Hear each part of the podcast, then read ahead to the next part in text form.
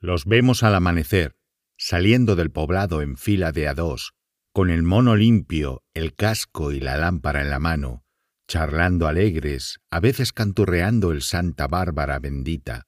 En el pozo María Luisa, trailará, lara, trailará. Murieron cuatro mineros, mira, Mira, Marusiña, mira, mira cómo vengo yo. Traigo la camisa roja, trailará, lara, trailará. Se aprietan en la jaula que los baja a la galería entre abrazos de ánimo y santiguadas, y ya no sabemos nada de ellos hasta que los volvemos a ver a la tarde, de vuelta al poblado, arrastrando los pies y los huesos, con el mono renegrido, la cara tiznada, los ojos irritados, los pulmones rascando toses, algún compañero al que ayudan a caminar entre dos y siguen cantando ya sin fuerzas. Traigo la camisa roja, trailara, la trailara de sangre de un compañero, mira, mira, Marusiña, mira. Y cada tarde, no falla, se detienen frente al bar y uno de ellos nos pide que les saquemos una foto con su móvil. Nos da instrucciones para disparar, vocalizando muy despacio y muy fuerte, como si fuésemos retrasados o no hablásemos su mismo idioma. Y nosotros nos hacemos los tontos, Cogemos el móvil con manos temblonas, sacamos la foto desenfocada o activamos sin querer la cámara frontal para que cuando vean la foto se encuentre nuestra cara de cachondeo. Cuando el alcalde propuso hace un año reabrir la mina, nadie se lo tomó en serio. Cuando concretó su plan, menos aún. La mina llevaba casi 30 años sin explotación. De los mineros de entonces, de los pocos que se quedaron en el pueblo, no quedaba ninguno vivo, se los fue llevando la silicosis. El único pozo que se mantenía boquiabierto lo usábamos como escombrera. El poblado minero estaba ruinoso, aunque atraía a gilipollas de toda la provincia y más allá, que venían a hacerse fotos en las casas destartaladas, la capilla con el techo hundido, la escuela fantasma, el dispensario, sitios ideales para hacerse fotos artísticas. El alcalde propuso reabrir la mina y lo primero que nos preguntamos todos fue que quién la iba a trabajar, si aquí solo quedamos viejos. Es verdad que el precio del mineral se ha recuperado, pero no tanto como para que salgan las cuentas y atraiga a trabajadores de fuera. ¿Quién va a trabajar la mina? preguntamos. Eso es lo más fácil, dijo el alcalde. Harán cola para bajar a picar piedra. Y tenía razón. Hay lista de espera de varios meses para pasar una semana dándole al martillo neumático. Vienen de todo el país y del extranjero. La de Administración nos filtra sus nombres para que luego podamos ver sus redes sociales y así nos echamos unas risas en el bar leyendo sus comentarios. Nunca había vivido algo así. Adentrarte en las entrañas de la tierra, extraer el mineral primigenio con tus propias manos, sentir que cada célula de tu cuerpo está en contacto con el planeta y con tus ancestros, una vivencia irrepetible y transformadora. Es algo espiritual, telúrico. Apagas un instante la lámpara y estás ahí, a solas, en la más absoluta oscuridad y silencio. Yo trabajaba descalzo para sentir cómo la energía de la tierra entraba en mi cuerpo. He encontrado mi verdadero ser. Os lo recomiendo mucho, es una pasada. Al principio se te hace duro y te agobias de estar ahí encerrado y hace un calor horrible. Te saltan trozos de piedra, tragas polvo, pero es divertido. El ambiente con los compañeros es buenísimo y encima adelgacé dos kilos en una semana. Hay gente que paga por ir a recoger uvas o cerezas, nos explicó el alcalde. Pagan por hacer un trabajo que ya pocos quieren hacer cobrando. 200 euros por tirarte tres días cogiendo uvas en Jerez o en La Rioja, o cerezas en el Jerte, y luego vienen contando que es una gran experiencia, que así lo llaman, experiencias. Y lo mismo la gente que paga por un fin de semana ordeñando vacas o esquilando ovejas. Presumen de vivir por unos días como vive la gente del campo, como han vivido generaciones de aldeanos durante milenios, trabajando con las manos, en contacto con la tierra, al ritmo de las estaciones. Lo que nosotros vamos a ofrecer es mucho más que eso, una auténtica experiencia única. Trabajar durante una semana en una mina. Si quieren contacto con la tierra, van a tener tierra para hartarse. O sea, que vas a convertir la mina en un parque temático, protestó alguno de nosotros de esos donde la gente se disfraza de minero, baja un rato al pozo y juega con el martillo para la foto. Eso ya está inventado.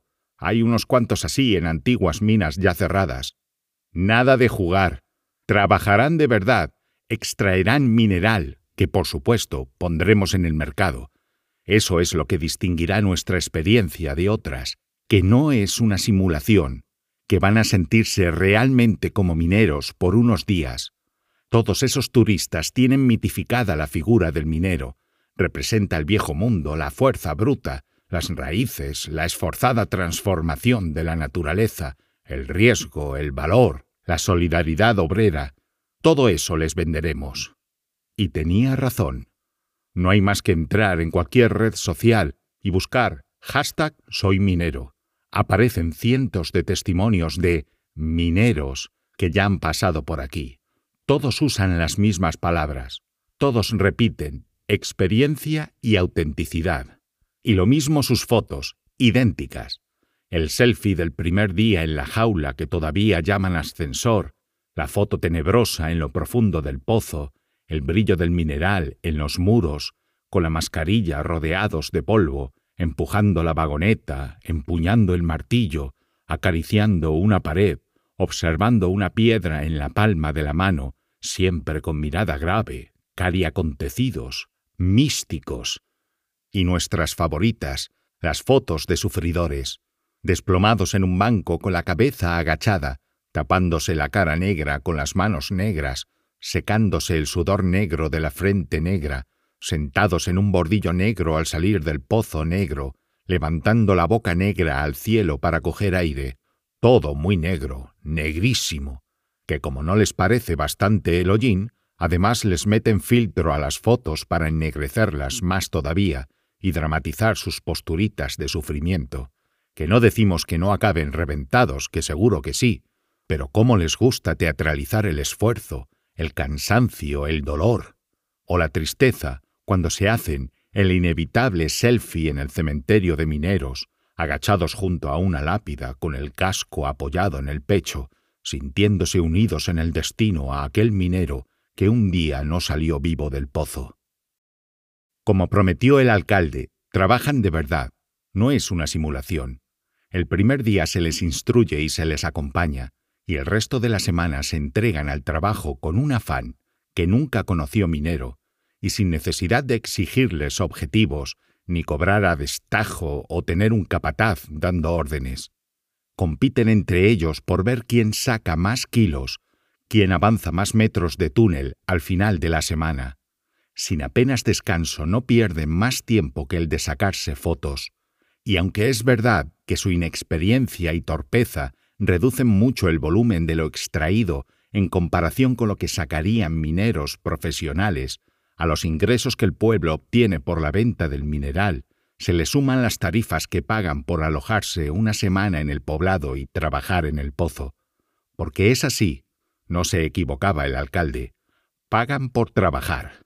Al final del día, tan agotados como orgullosos, se acercan al bar de la plaza, rebautizado como Hogar del Minero, para hacérselo más atractivo, decorado con lámparas de carburo, cascos, picos y fotos antiguas todavía con algo de tizne en los rostros, ocupan los bancos, beben alcoholes sencillos, cantan una y otra vez el Soy minero, ríen y se dan ruidosos abrazos para enfatizar la vieja solidaridad minera. Pensábamos que sólo vendrían pirados, niños pijos de ciudad que se aburren con sus vidas resueltas y buscan vivencias únicas y transformadoras.